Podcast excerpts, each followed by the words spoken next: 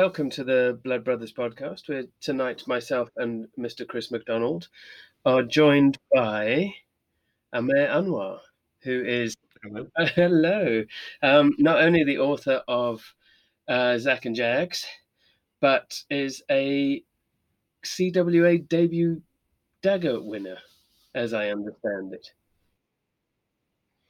Hello, that's fun. We're stacking up our dagger winners, Chris. Hello. I feel like I feel like we're almost to, towards the sort of steak knife. Yeah, set. we're doing well with them, aren't we? Hello. It's doing well. Um, Amer, thanks so much for joining us. Um,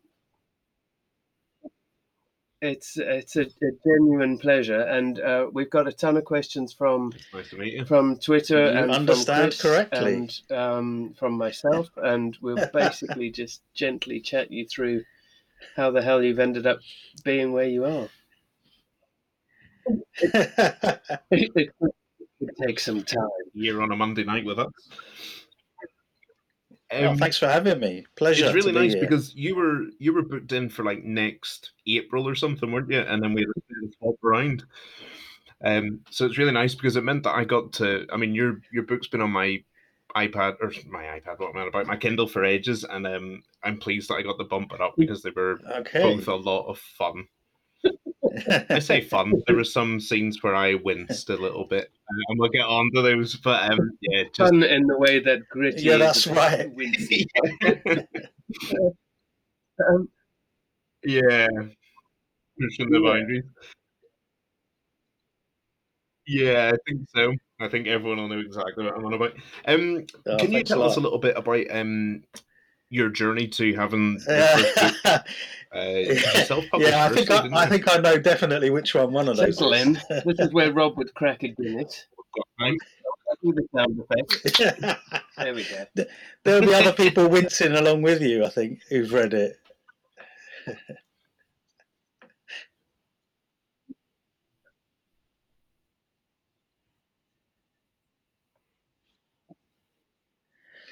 Yeah, it's kind of a long story, so I hope you got a, whi- got, got a while.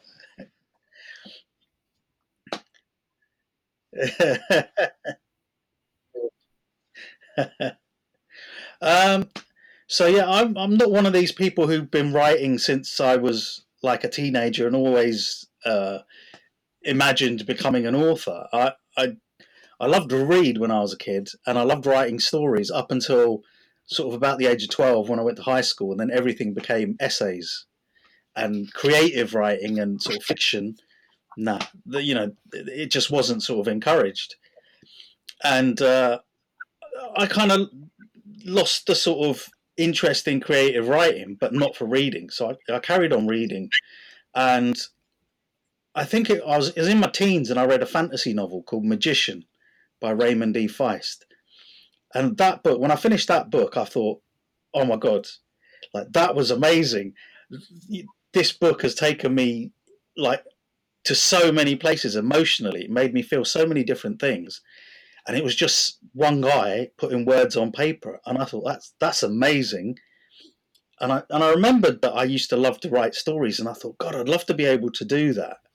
And that kind of planted the seed in the back of my head mm. that oh you know i'd love to write a book one day but then looking around Yeah. i didn't see anybody like me or from my background you know kind of working class asian west london writing books and i just thought well you know that, that's a bit of a pipe dream it, you know it, it might happen uh, one day, but you know who knows when. You know that could be just one of like winning the lottery sort of thing. You know you, you keep hoping, but it might never happen. And I didn't really think about it for for quite a while. Well, I carried on reading, and then I sort of discovered Elmore Leonard, and I loved reading his stuff. And for the first time, that kind of allowed me, oops, to to see that because I thought crime books were all about police and detectives up until that point, and then when I read uh, Elmore Leonard, I saw that you didn't need those sorts of characters. It could be an ordinary person or a small time criminal, or or actually, you know, just the criminal could be the hero of the story, like a bank robber or something, and that kind of opened up a whole new avenue and, and vista for me because I didn't know any policemen, but I did know a few dodgy characters. And I th- and I thought, whoa, okay, I could write about people like this rather than people like that. And then so that got me thinking, and I thought, and then I was hanging around in this in Southall, which is a, a big Asian community in West London, and I thought oh, it'd be really great if somebody set a crime novel in this area with these sorts of characters. And I, th- I, think for years I was waiting for somebody to write something like that because I would have loved to have read it, and it, and nobody did. And um, I think finally, when I sort of got into writing, then I thought, well, that's what I want to do. I want to write a crime novel because that's what I love, and I'm going to set it in this area with people like um, the guys that I know, and it kind of happened by chance that I got back into writing because I was my career wise I was a graphic designer an art worker, and this was about the time that uh, the web was really taking off. And I thought, oh, it'd be good to learn a little bit of web design. So I did a couple of evening courses. Oh, cool. To learn a bit about HTML and stuff like that. And I found I quite enjoyed doing something interesting, something different of an evening, like one evening a week or something. And when those courses finished, I was looking for something else to do. I thought, what, what's a, what's another neat course I could do? And there was one that was an introduction to writing fiction. So yeah, so I thought, well, hey, I've always had this like ambition in the back of my mind to try and write a book, and I used to like to write, and I've got this sort of vague idea for a, a crime story set in West London. So I signed up for the course, and uh, that one was just sort of writing very short stories, like sort of thousand word short stories. But I kind of, you know, got the feel for it again, and people were really liking these short stories that I was doing. So that gave me a bit of a boost, and then I thought, all right, now okay, I've done this course, now I'm ready to write a novel. So I tried to write the first chapter, and honestly, it was big steaming pile of shit, and it was awful. And I thought, all right, well, I'm not quite ready then. So what do I do? And the course had finished, and there was the sort of summer break, and I thought, yeah, all right, I'm gonna I'm gonna tackle this novel. Did I? Fuck. I did nothing. I did nothing over the summer. I, am sort of, you know, I'm not used to sort of just sort of going out and loafing around and stuff with my mates. So I didn't do anything, and I sort of realised I need a course or some sort of structured thing that's going to give me a deadline, you know, to to be writing stuff to. I needed to kind of be forced to do it, and that course uh, was a sort of affiliated with uh, Birkbeck, uh, part of University of London. Nobody did. And they did a graduate level certificate there's a two year course in creative writing. So I, I applied to do that and I, I got accepted onto that course.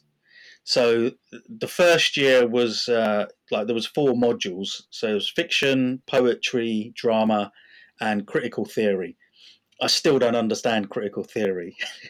so, but um, yeah, but drama, drama I really enjoyed, and poetry I thought I was going to hate, but I really enjoyed it, and I, you know, I did really well on on all those aspects. But the second year of the course, you picked for a whole year. You you picked one of those sort of options, and I knew I wanted to write a novel as much yeah. as I enjoyed drama and, and poetry. So I went on to the fiction part for the second year, and right at the beginning of the the year, there was a little sort of brief one to one with the tutor, and she said, "What do you hope to to get out of doing this course?" And I was very emphatic. I was the only genre writer there as well everyone uh, because it was a very literary fiction. There was no such thing at that at that point as sort of crime writing courses, but now now there are quite a lot. So I was the only one writing genre fiction, and, and I said straight away, you know, I want to write a novel. It's going to be a crime thriller, and I want to get published. Like though that that was my goal, and I was really I was really definite and a lot of the other people, you know, they sort of go on the courses and they don't really have like a fixed idea of, of what they want to do. You know, I think maybe they think the muse will sort of strike them during the course. Yeah.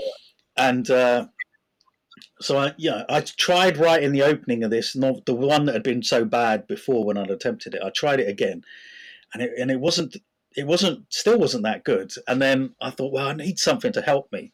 So I went back to Elmore Leonard and I read um, so I read one of the books that I'd enjoyed, 52 Pickup, and that's sort of about an ordinary guy who gets caught up in in sort of criminal activities and stuff. So I was reading that, and that same weekend, the uh, the Mel Gibson film Payback was on a repeat, and I love that film.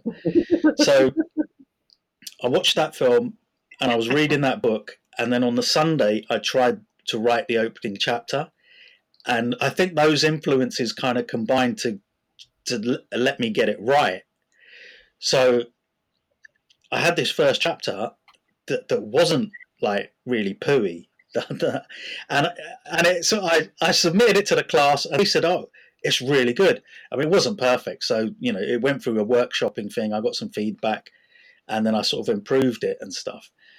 And now I think for the, the last few years before I got to that point, I'd heard about the, the Crime Writers Association and the debut dagger competition. And I kept thinking, oh, I want to enter, I want to enter. But I never had anything like that I could enter for it. But all of a sudden, I had this first chapter, and it was around sort of November time anyway, and the competition sort of closes in January. So I thought, oh, what the hell, you know, I'll, I'll send it off. I've got nothing to lose.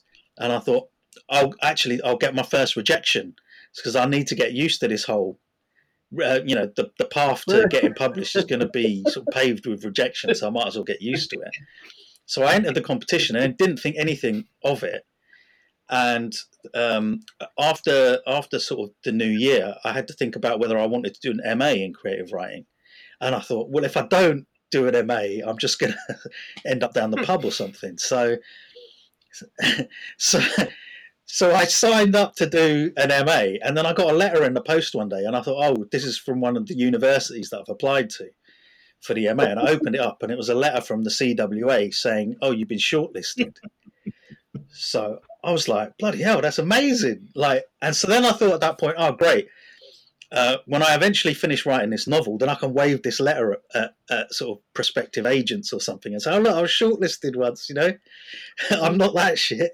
Please read my work." For the beer um, and, a, and, a tube and so, you know, I carried on. I, that was it. I mean, I was like, "Oh, that was great." I didn't expect any more than that, and um, I was invited to the awards ceremony in London.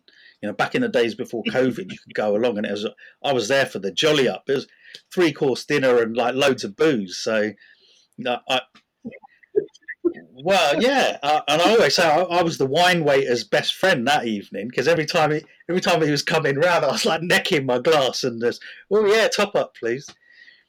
And uh, so they announced, you know, they they read out the shortlistees and they announced the winner, and it, it was me and I was half cut by that point as well because I wasn't ex- wasn't expecting to win. You. So I had to get up, and, and honestly, there was this like massive dining room full of all of the biggest sort of crime writers in in the country. And I had to sort of like wend my way between these tables, get on stage without falling over, accept the award, thank a few people, shut up, and then get back to my seat. But Wow, yeah, yeah, that, yeah. And then after, afterwards at the bar, I was like talking. So many people coming up to me and, and, and congratulating me and stuff. But and uh, yeah, I was, you know, I was having some celebratory uh, champagne and getting even more drunk. So, and the next day, I had uh, I was emailed by four different agents wanting to read um, the full manuscript. What? What? Uh, what? what do you mean a full manuscript? The the debut dagger is for the opening chapter of an unpublished novel, and that was literally all I had. And I sort of learned.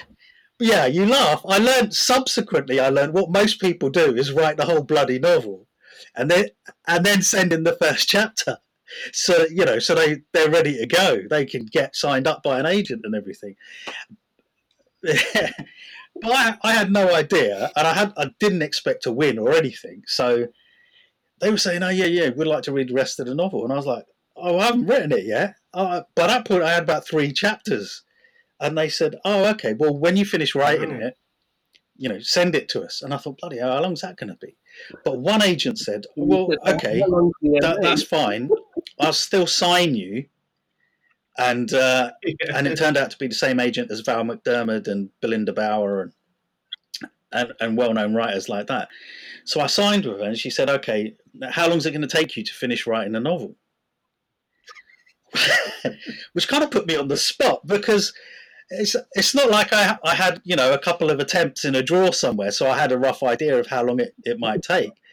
Complete novice, and so I just sort of I was thinking I was thinking what's a suitably sort of long amount of time that it might take someone to write a novel, and I said I oh, was six months. and she didn't bat an eyelid. She must she must have thought six months. That's that's two novels a year. Oh, cha-ching! You know, there, money spinner. Great.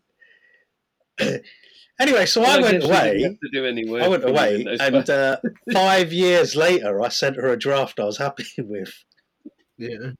and everyone was like, "Oh my god!" And she waited. She didn't just sort of like you know sever all sort of knowledge and like rip up the contract and and everything. I said no, and um, so-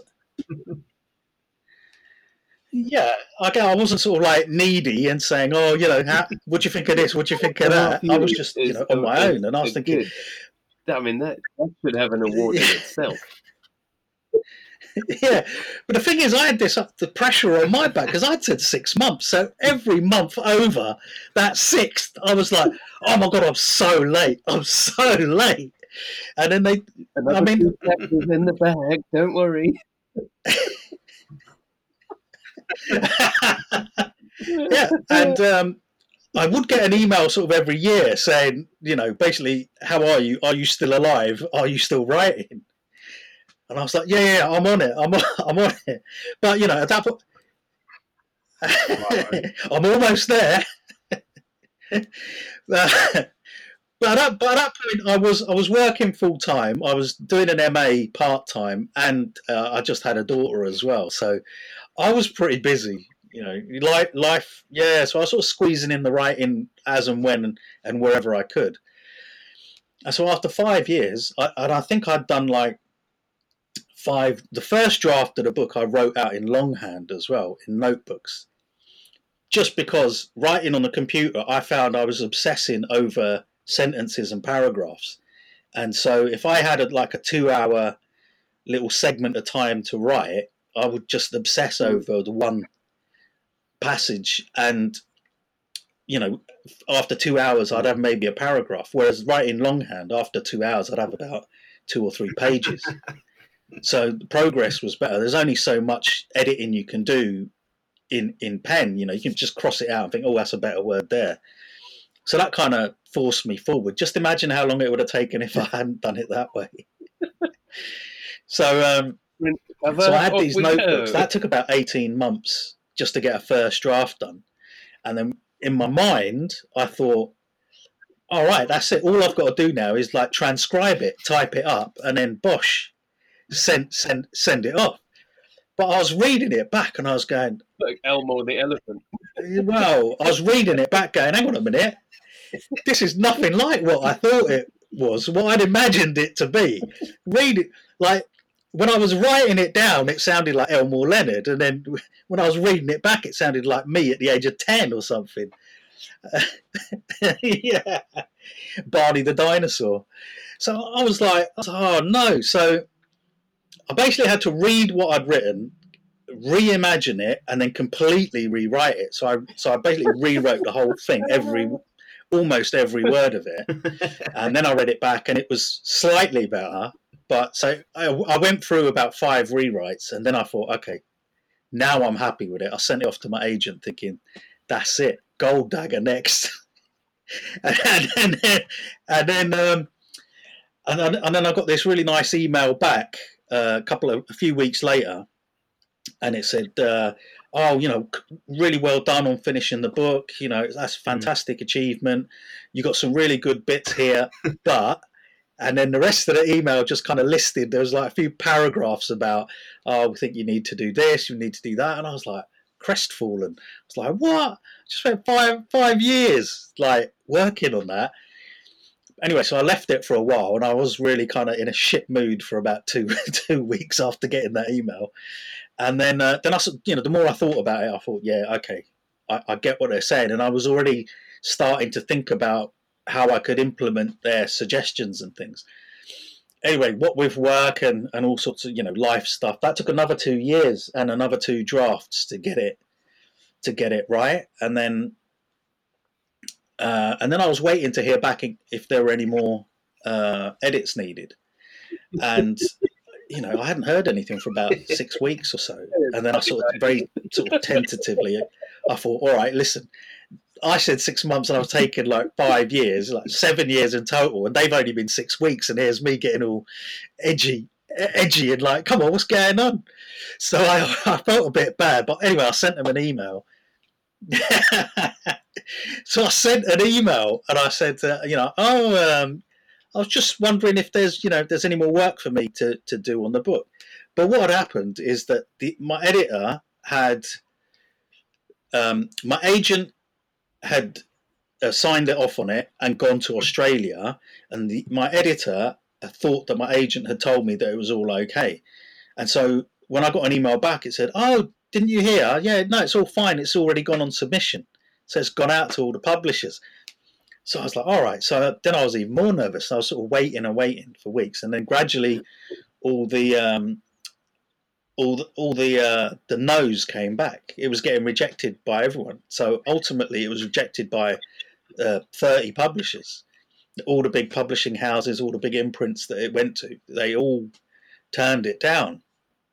So, which was which was a real gutter after all that work. And my agent, you know, she was really sort of behind it and stuff. And I think uh, the main thing is that all the feedback was really good. So that was really sort of disconcerting because pretty much everyone was saying, "Oh, it's really well written. You know, it's got great character, great setting, great action, great dialogue." Um, and I was like, "Well, hang on a minute. What, else, what else are they looking for? Then? You know, if it's, if it's got all of those things." Yeah, I mean, I'm like, I'm like, so if you had check boxes for everything you'd want in a thriller, it was like tick, tick, tick, tick, and, and so I was like, I was, yeah. So um, I think one there was one particular comment that was that was particularly telling, right. and yeah. that kind of then gave me an inkling of why it was getting turned down. And the editor had said that I, I, I couldn't visualize it breaking out to yeah. a broad audience, and I think by broad broad meant white yeah, because the book, yeah, because around because the book is set in Southall, so, so, it's like Asian, all Asian characters, a lot of Asian references, um, and, and they just didn't think that that would appeal to to a mainstream readership, and. Well, not even not even that, yeah, but there's not many boy wizards either, are there? Really, let's face it. so or hobbits. Or so i mean what the yeah. fuck? That that doesn't so that that didn't really like I, wasn't feeling that response. I was just like that that's a bit that's a bit that's a bit shitty. And i've very much written the book to appeal to anyone. You know the fact that it's set in that area doesn't mean you have to be from that area to read it. I mean like you, especially with, like with Scandinavian crime fiction, that's really popular. But you don't have to sort of live in, you know, five feet of snow to be able to appreciate all of that and and the weather and you know the different customs and stuff like that. So my my agent at that point was she was really narked as well. I remember we were in a we managed to get a meeting with a very senior editor at Publishers, and uh, yeah, I still remember this. So we were talking about books in general and stuff, and then my agent was very much sort of like, um, well, okay, you know, you have, you know, you said no to the book, but you know, what is it? What are the issues? Is you know, is it the plot or is it uh, something to do with the the style? Anything like that, you know, it can be fixed. So just you know, tell us what it needs, what it's missing. and he couldn't say anything because you know, how can he turn around? Well, it's got too many brown people in it. I mean, I mean, he'd have been hauled over the coals or something. Um, anyway, um, so my agent basically said, "Well, I think you're mad for not taking it on." But you know that is what it was. And then my agent said, "Look, you know what? No, no one sort of bought this. Why don't you just we'll put it in a drawer." And, and leave that there, and why don't you just start on writing something different? And I went away and I sort of so I stewed over it for a, a, a, month or so, and I was sort of coming up with ideas for other books and stuff. And then I thought, you know what? All that feedback was good. They all liked the book, and the only thing they it kind of I got the feeling they didn't like was that it the yeah. Asianness of it. And so I thought, you know what? I'm gonna fuck. I'm gonna self-publish it, and I want to get it, put it out there, and I want to. I want people to read it, and then I'll get a proper kind of readers evaluation and see what readers think. Because at the end of the day, it's the readers who are going to buy it and whether they, you know, see whether they like it or not. So, you know, I'd never imagined that I would self-publish, and I didn't. It wasn't an avenue that I particularly wanted to go down. Uh, I, I always thought I'd get a, you know, get a, a proper pub, uh, traditional publisher, and then I could just concentrate on writing. So I had to learn how to self-publish from from scratch. But fortunately, with my background in sort of like print and design and stuff like that, I sort of stalked um, publishers online, so on Twitter and Facebook and stuff, and and I was seeing how they launched their books, and they were doing all these like neat little graphics. So I would just download their graphics and use them as templates and create my own. And I went and I uh, did took took some photographs in Southall, designed the cover. I was at a self-publishing event in uh, central London, and Clays, who are the big book pub, uh, printers who print for a lot of the big publishing houses, they was they said that they would uh, helping self-published authors to, to print paperback copies. So I looked into how to do that, and then I taught myself how to typeset a book via via YouTube, and because I knew how to use the software. So I typeset the thing, I designed the cover, I've got my own barcode and ISBN numbers. I set up a fake publisher. I, I even designed a little logo to go on the spine of the book. So it would look when it was on a shelf, it would look like it had a, a, proper publisher's logo on it and everything. So I did all that. The, the copyright page I just took from another novel and adapted it, so all the wording was looked legal and correct and everything. And then I had the the my one of my old bosses uh, ran his ran his own print company, uh-huh. so he offered to do all my proof copies for free. So he printed those off. He even let me use his postage to send them out. And then, so then yeah. once all that was ready, I was uh, emailing book bloggers and other authors and just asking them if if they'd like a copy of the book to read.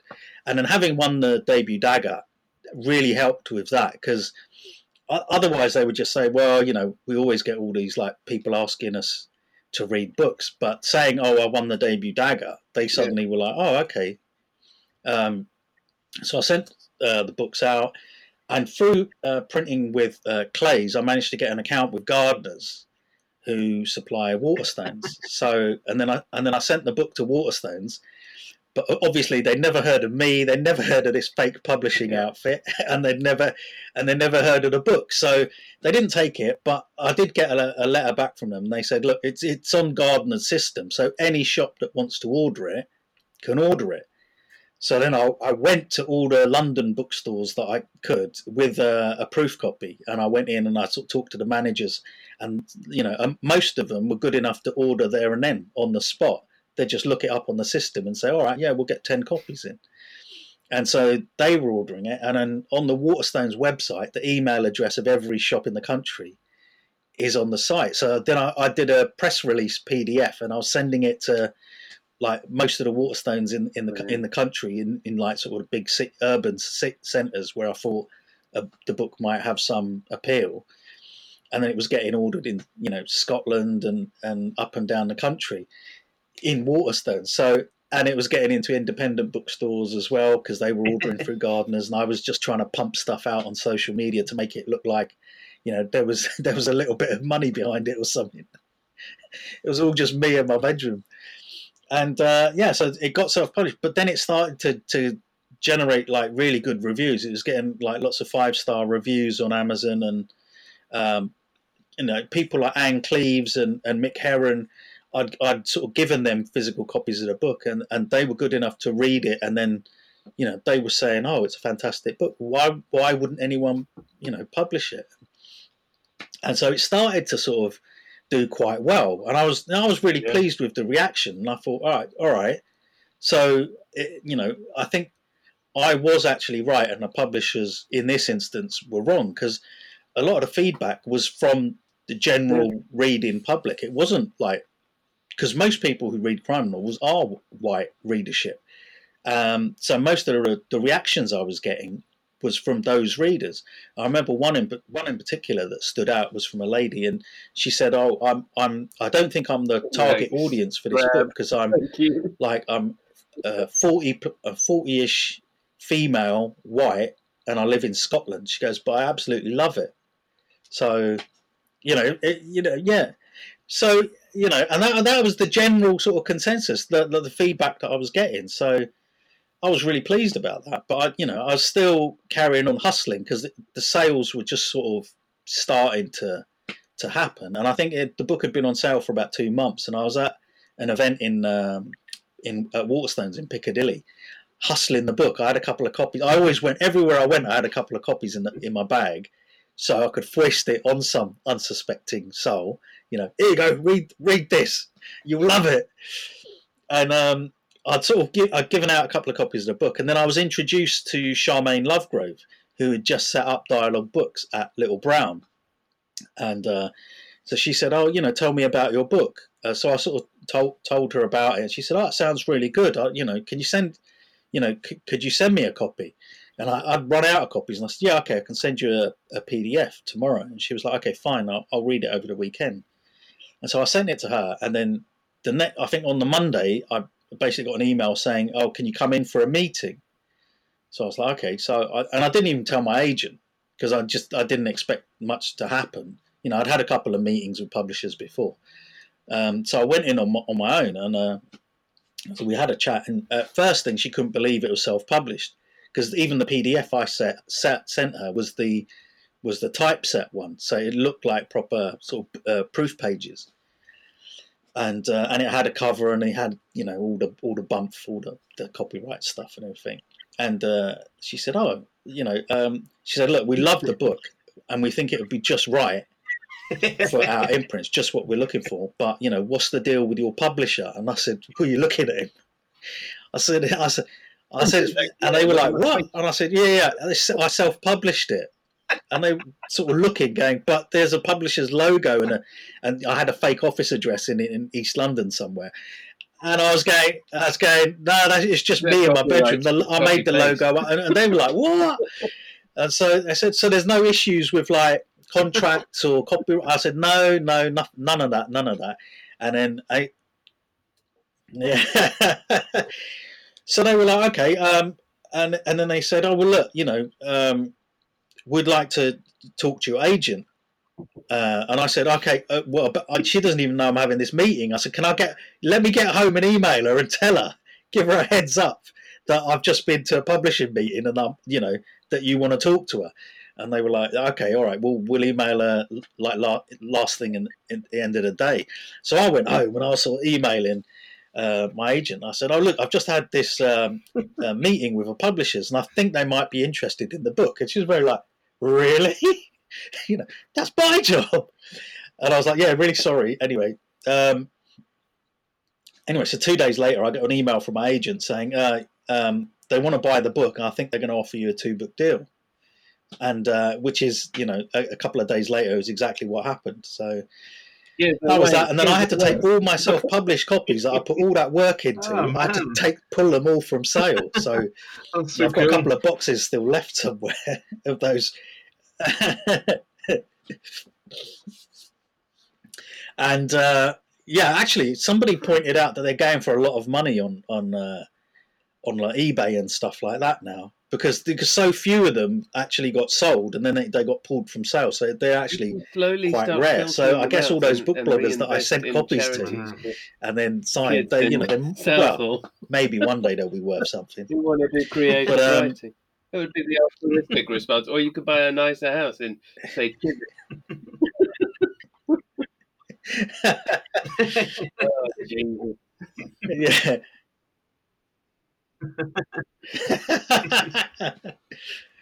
I haven't got that many copies left.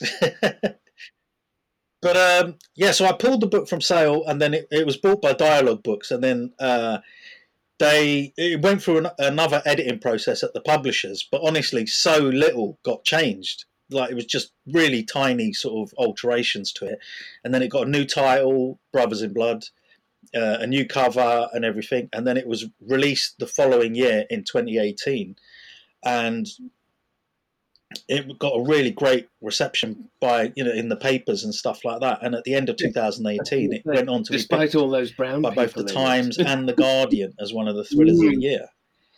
So not too shabby for a book that got turned down by every publisher it went to. She's- she's showing you that, Yeah, I know those know, those pes- those pesky brown people. Eh? go, no, listen, I've taken a step back. I've looked at the feedback. I'm not taking the no's. I'm just taking the positives from this. Everybody liked all of it. So it doesn't fit whatever zeitgeist they thought they were trying to hit. But I'm going to make my own one. There you go. Yeah.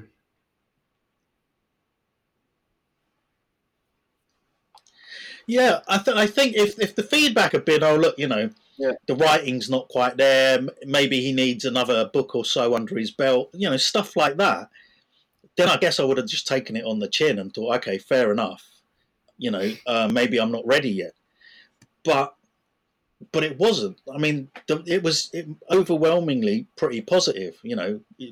Good writing, great yeah, characters, fresh setting, you know, good action, dialogue, ev- all that stuff. So that just made me think, well, you know, why would I just shove this in a drawer then? I want to, I want to do a bit, I want to do a Yeah. bit more with it. And then I think just uh, you know to have that validation Yeah, that's the stuff that dreams uh, made the year when it when it Now, came out and got published you, and he um, picked as a thriller of the then year. that was two I mean book that deal. to me after How all of that second book take? was bloody amazing.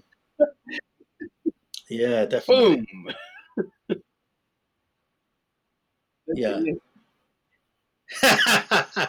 that took that took two You years. that agent still sitting there waiting for Yes. six months. So I'm getting faster, and I think the next one would have taken one, but now I've got a full time job again because as most.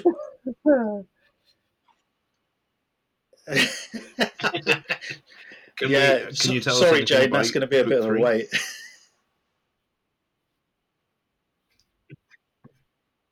uh, if I knew, I could I could sort of drop some hints, but at the moment I'm just planning it out. So what I do know is that, that Zaq and Jags, because I had I'd started writing a standalone, and I, I was sort of I'd started writing it when um, Brothers in Blood first got turned down. So I'd started writing this standalone, and then when I got the two book deal, they said, "Well, we'd like a, a follow up to to Brothers in Blood." So I was like, "Okay." So I shelved that, and then from the conversations we had, it was like, "Okay, you could do the standalone after Stone Mm. Cold Trouble." So Yeah. as soon as I finished Stone You're Cold Trouble, I went back to the standalone, Yeah. and that's a story I really want to tell as well. You know, one of those ones that sort of bugs you. think, oh, I really want to write this. You know, yeah, it feels like a good idea, and yeah. So I went back to that, and I sort of made a good start on that, and then I had this inkling that although they said I could do the standalone next, they might want another Zaq and Jag. So I was sort of starting on that, and then when I heard back from my agent, she said, "Uh, yeah, what are you what are you working on next?" And I said, "Well, I'm working on this standalone, and I've got an idea for a, a separate book as well, slightly historical, just sort of set after the Second World War." And and so my agent went to back to my publishers and then came back to me. and said, "Yeah, they really like the sound of both those books, but can you do another Zaq and Jags?" And then you can do those other two. So I was like, all right, okay, all right, but I've got to come up with an idea now because I, that I wasn't told, you know, I didn't know that I was going to be doing another Zaq and Jag. So at the moment, I'm I'm sort of uh, developing story ideas and that I'm going to sort of tie together into the book. And there's there's sort of various plot strands, but um, as with the second book, uh, there's going to be a lot of the the characters will pop up again. So he'll still be working at the builder's yard. So you get all those guys from the builder's yard will, will pop up. I, and I think a lot of Yeah. people quite liked uh, Jags' uncle Lucky, so so he, he may make an appearance. And I think Tonka Right. was a pretty good character, so he he might he might make an appearance too. And I think the girls the girls will be in it a little more because.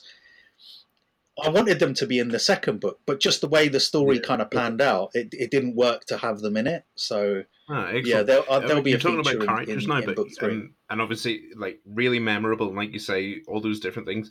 But your your baddie characters are so well crafted. Um, Really great. Thank you so much. You know, that's something I worry about because when you're writing baddies, you just yeah, you just don't want them to I- be sort of like cardboard cutouts or something, you know. And and I always Yeah, worry no, that I if think, I've um, made them sort of real that, enough, I'm really bad at like spoiling stuff, but I don't think I will be. Like like the two brothers in the first one, uh, and obviously the fa- the family thing, and and the thing that we talked about at the start with the sort of wince inducing thing, like, and then the, the second one where they pull up to the house and the, the guy Yeah. sort of like got his security guards and stuff. It's all like, it's just so well done. Um, do you have a way of like, do you think about them beforehand, or do you kind of let them develop? I do think before uh, about them beforehand. I think with with the first book and like the Brar family, that whole idea had been kind of percolating for a long time, and I kind of I'd sort of. The, the, the whole setup of the builder's yard is because two of my mates actually worked in a, the, a builder's yard that that one is is a, basically a, a direct copy of. So and the thing is, so they gave me loads of material about. You know, I remember I went round their, their place with a with a dictaphone with a voice recorder, and we were just drinking beers, and I just left it on record, and they were talking about when they used to work there, and it was like, and it was loads of material, but there was stuff that I couldn't use in the book as well, that I might try and put in later books. But so that's based on a real place, but I. I could I could only go into certain bits of it, and then I'd you know I'd been outside it and taken photographs, and I kind of uh, made up what the the inside was like. But I knew I wanted, you know, the the owner was going to be the the sort of the head of the family, kind of, and the the main Yeah. baddie. And then I knew he'd have his sons because The there were so many guys Yeah. actually like that in Southall as well, especially when I was growing up. So they were. Well, not just the family business, but just sort of you'd have these like big guys who'd go around with like pretty fearsome reputations and stuff, you know. Um, so those guys, yeah, I kind of knew, but the actual story itself at the beginning, I kind of wrote because I didn't plan the first. Uh, I didn't know what I was doing for the first book, so I didn't. I didn't plan anything out, and I just started writing, and you know that, and that's one another reason why it took so long because I was writing myself down these sort of dead ends that wouldn't go anywhere, and then sort of later on that they were completely cut. So there was whole characters that were cut, and because I'd written them, but then they just didn't work with the story. And um, I remember I got about halfway through the first book, and because it was written over such a long sort of period, when I got about halfway through, I'd sort of forgotten the order of events and when things had happened, and I thought, oh, I, I, need, I need some way of knowing. So I sort of did a, a retroactive plan. Yeah. Just to help me of uh, the order of events, like when things had happened, and I thought actually that's quite useful. I should do one going forward as well because it might, might might help me write the bloody book. So I did a plan for for the sort of second half, and it was just really loose because I didn't I didn't really know what was going to happen. And the ending of the first book of Brothers in Blood, I had no idea how it was going to end until I got to the ending, and then I thought, shit, how am I going to tie all this together? And so I went. I just used to go for like really long walks with my headphones in, listening to music, trying to come up with an ending, and then finally I, I managed to sort of think of something, and then I worked that through, and then got the ending that worked. But for the second book, I thought, you know what, I, I quite like the idea of having a, a plan, a rough plan. So uh, with that one, Yeah. I sort of plan it because I use Scrivener to write, so I use the the sort of outline option, Yeah. where, and I just do basically a sentence for what I think is going to happen in each chapter, and I can break it down by days and and stuff like. That. So it really helps me keep a, a, a sort of overall track of the story, and and I roughly know how long I want each chapter to be, so I know Yeah. you know what I can squeeze in. A lot of the time, though, I was trying to put too much into one chapter, so I'd Yeah. split it into Yeah. two. So And, it's uh, but it's such a loose kind of go, plan right, that I these have. I can you can I just chop and anyway change and, you you haven't invested all of that time and as you were saying earlier you know when you're writing it out and you- Yeah. and, you've written this beautiful paragraph and it's for fuck it doesn't matter because it's shit and it, it doesn't really relate to the book at all but it's beautiful so you're never going to delete it because it has to be there you write the whole the book around this beautiful paragraph that was never really supposed to be in the book in the first place So yeah. it's really nice to just go right bullet points record cards. Uh, this moves here, that moves Yeah. there, this goes this way. I mean, it makes life.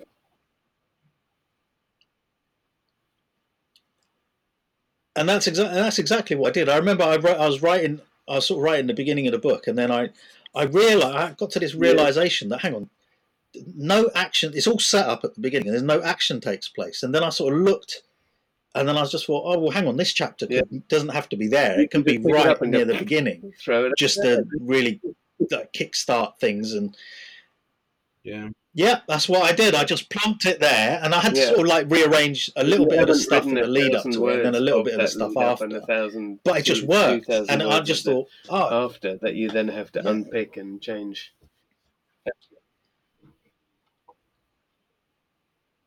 Yeah, but the characters for um, so I knew that one was going to be set in Slough, and I knew that um, I knew I wanted like a really wealthy guy, and he had to be a little bit obnoxious and a little bit dodgy and Yeah. and all those things. But then I sort of knew that going going in, so then I was able to sort of flesh out the character in the in the scene. When I got to the scenes, I kind of had a picture of him in my mind, and then it was just sort of like sort of rounding out that character as as the scene progressed and stuff. Yeah.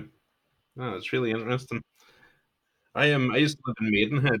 Um so I used to get the train into like you know along the every stop I'd sort of get off every weekend and go walk around something so I I kind of know the areas so, but you like you bring it to life so well and it's it's easy to see that even if you haven't been there you could so it's really well done. Well, I, sp- I, s- I s- I spent 20 years sort of goofing off, hanging around and going to pubs there, but yeah, who knew that was all research? that's what you call it. Yeah, retrospective research. Should have kept your receipts from the dog and duck. I know, I know. Yeah, I had a, I had a friend. I had a friend who's. Um, I, I used to work with this um, with this woman whose uh, whose parents were from Slough, but they but they wouldn't they wouldn't admit it. They would always say it was North Windsor, darling. She was like, you know, my proud Asian family. Yes, yeah, like, yeah, "Come on, yeah, Mum." yeah. Everyone, every, everyone tries that one. Yeah. Wear it proud. One of the uh, one of the Twitter questions we had was, um, "Do you make yourself hungry with the incredible, incredible food that you put in the books?" You, you know what? I, I guess I must be hungry when I'm writing those scenes. I'm thinking about food, and I just think, mm, what, do- what would I fancy right now? And I sort of type that in, and then I'll probably stop and go and have something to eat. But I didn't realize. I didn't realize, and I think another another reason for that is probably because it took such a long time, right? Right in the book, uh, I didn't realize how much reference to food there was in it. You know, but it was only, and I, even when I was editing, I was just like, all right, it's fine. You know, people have got to eat and stuff like that, even your characters. Um, but then people were commenting on how hungry they were getting while reading the book.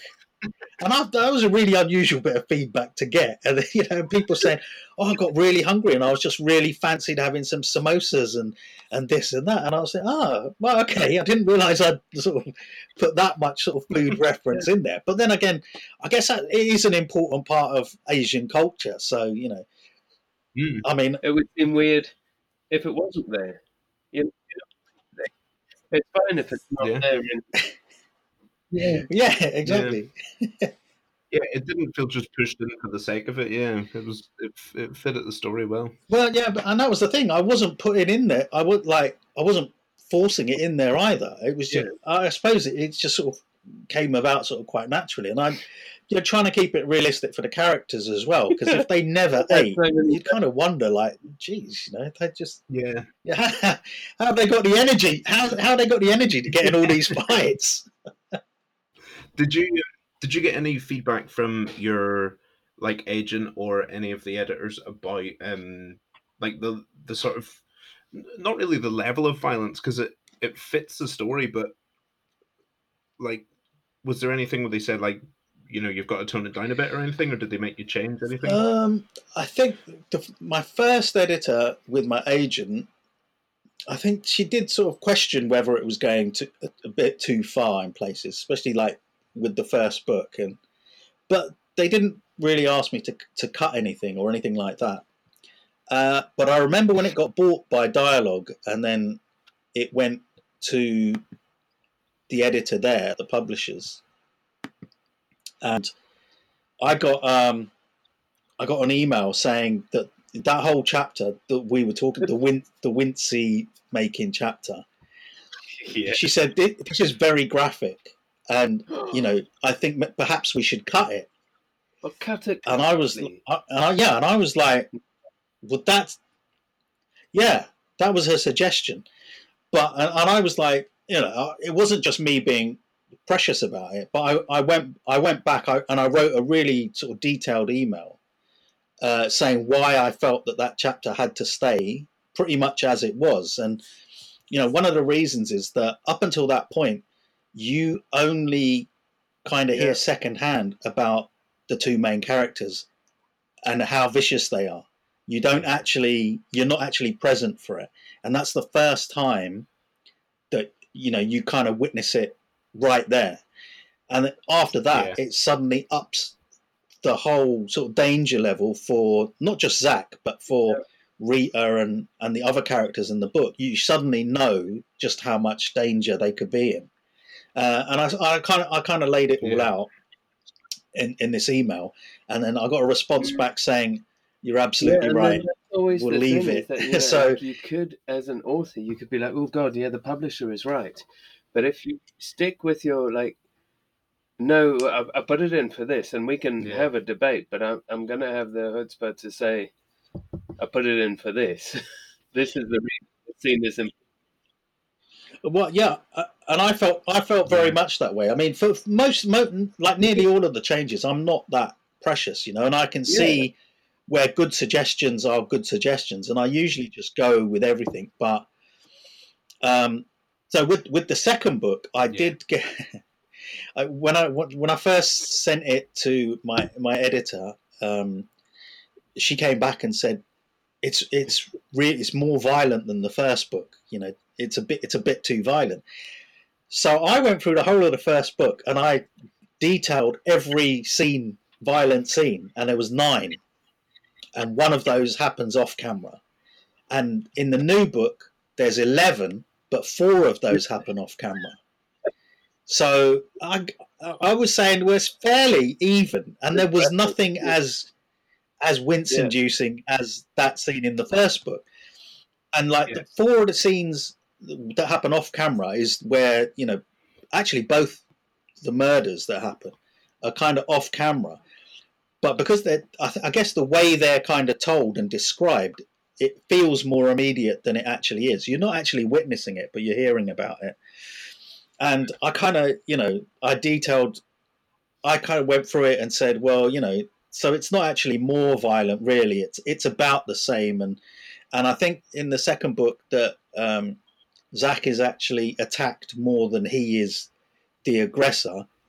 Uh, so he wasn't the one being violent, and then we were okay about that. But the the ending, the whole ending of Stone Cold Trouble, did have to change. We're not not so much not so much the ending, but kind of the tone and the focus of it, because the original ending was a lot was a bit darker, and it had Zaq being a much darker character within it, within that ending sequence.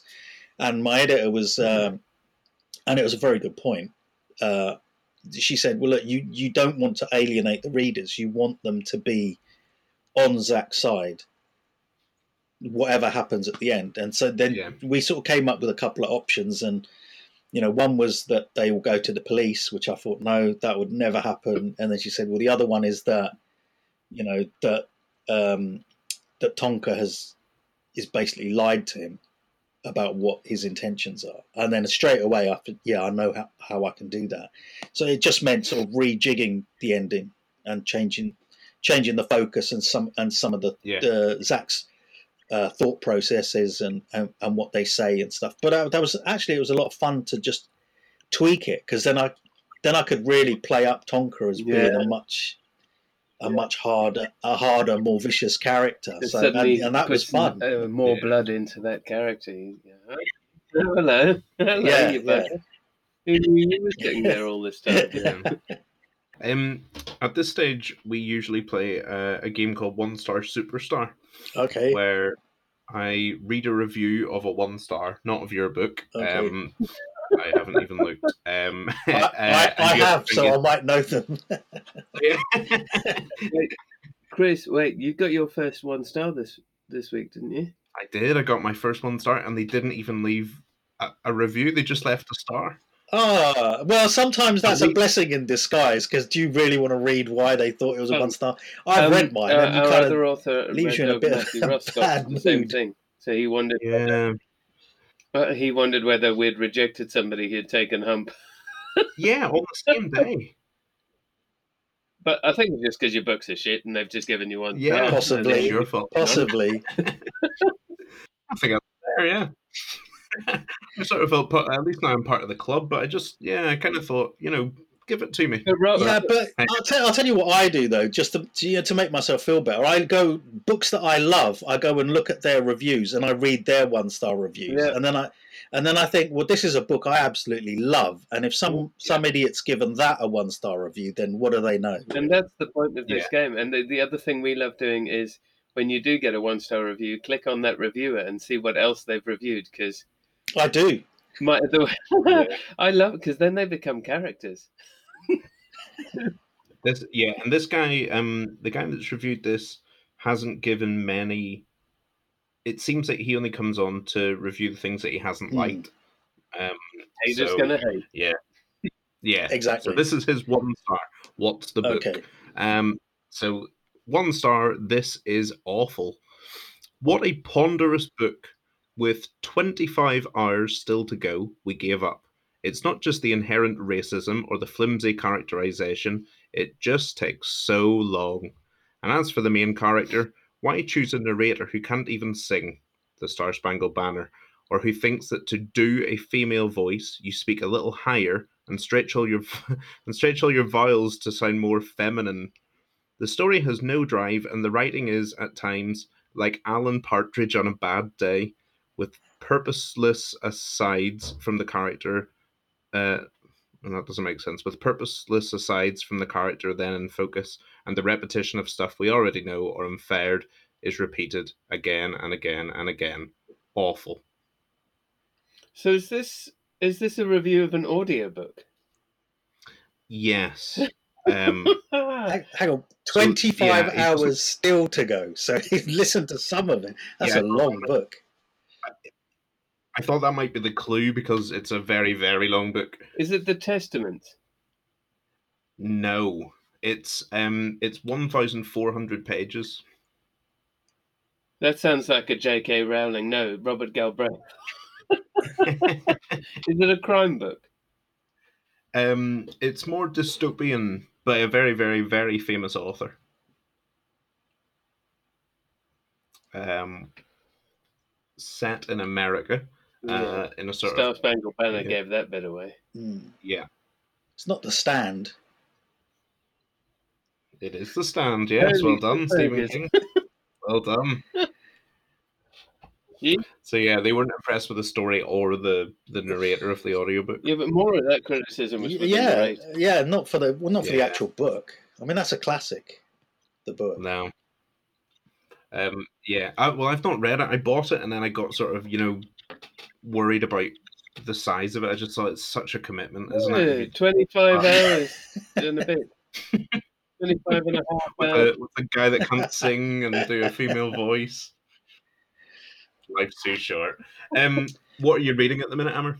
Well, so I've just finished reading the Thursday Murder Club by Richard Osman, which was a lot of What that did was a lot of fun. Yeah, I, I, I really enjoyed that. I could see that being a film or a TV series. I've just started reading Murder Most Unladylike by Robin Stevens. Yes. Yes, uh, which was a suggestion from my daughter, who's nine. And because every so often I will read one of her books that she's really enthusiastic about, and then we can talk about it. So I've just started that. But then straight after that, as a bit of a change, I've got a book called Edge of the Grave by Robbie um, Morrison. Uh, and it and it's not due out till March, so it's a proof copy. But I mean, it sounds right up my street. So the description is a, a Scottish Peaky Blinders meets a Tartan Untouchables. Oh, wow. Yeah, so set in thirties. It's a gangster uh, novel set in thirties Glasgow. wow. Man. Yeah, sounds exactly. great. Yeah. Keep, what, Uh, it's called Edge, of, the, Grave. Yeah, and it's due out. I think it's due out in March or something. Wow. Sounds great. So- Yeah. Yeah, that's right We'll- up my we'll be street. sure. It'll be, it'll be a bit different from Yeah. Murder Most Unladylike is, is set in a girls' boarding school, and then that's on the mean streets of Glasgow. Be- I hope I don't get I hope I don't get them mixed up when I'm talking to my daughter about. Terrible. what about yourself, Sean? I'm I'm reading this lovely proof. oh, I've got nice. Hyde by Craig Russell. ah, yeah, yeah. Yeah, we just uh, it's a cracker. I just I even just when you get proofs and you're like, I, I just love it. There is no only Yeah. Hyde. It made me think of Ghostbusters, and I and I wish that Rob was here because Chris hasn't watched Ghostbusters because he's a child. Um, but you know when she says there is no Dana, only Zuul. Which so are we talking about the original Ghostbusters or the remake? Yeah, of course, 1985 yeah, yeah. classics. with Donnie the Hotness Weaver. yes, yes, indeed. I need to watch it. Yeah, you well, you needed to have watched it as a teenage boy to experience what we're talking about. But other than Yeah. there is no Dana, only Zuul. Um, anyway, uh, I digress. This is why we need Rob Parker. He understands. He's got an entire Playmobil Ghostbusters thing. He does. We miss you, Rob. Um, Amer, thanks so much for No, joining us. On You're the- very welcome. on Yeah, You're very welcome. hour. And thanks for sharing your your uh, your story. I think that sort of inspires everybody who thinks, "Oh, I can't see anybody like me." ever Well, I. I hope so. I hope so because Yeah. I, I never thought I would do it, and I, I'm so glad that I have. And you know, I've got two books published now, and it really is a dream come true. So Yeah, no, Yeah. but it's also, and you know, these are these are books that bring entertainment and joy and every, and you know, light to everybody's every reader's lives, and and and then it, all you need is one person to come back and go, God, I really love that. Yeah. so. You're like I'm done. Thank you. Yeah. Um, so uh, again, thank you so much for joining us, and and we're looking forward to number three. Do not wait five years. uh, no, no, won't have to. I'm on the case. I'm on the case. As soon as I've uh, worked out what it's going to be, I'll get cracking with the writing and get it out as soon as I can.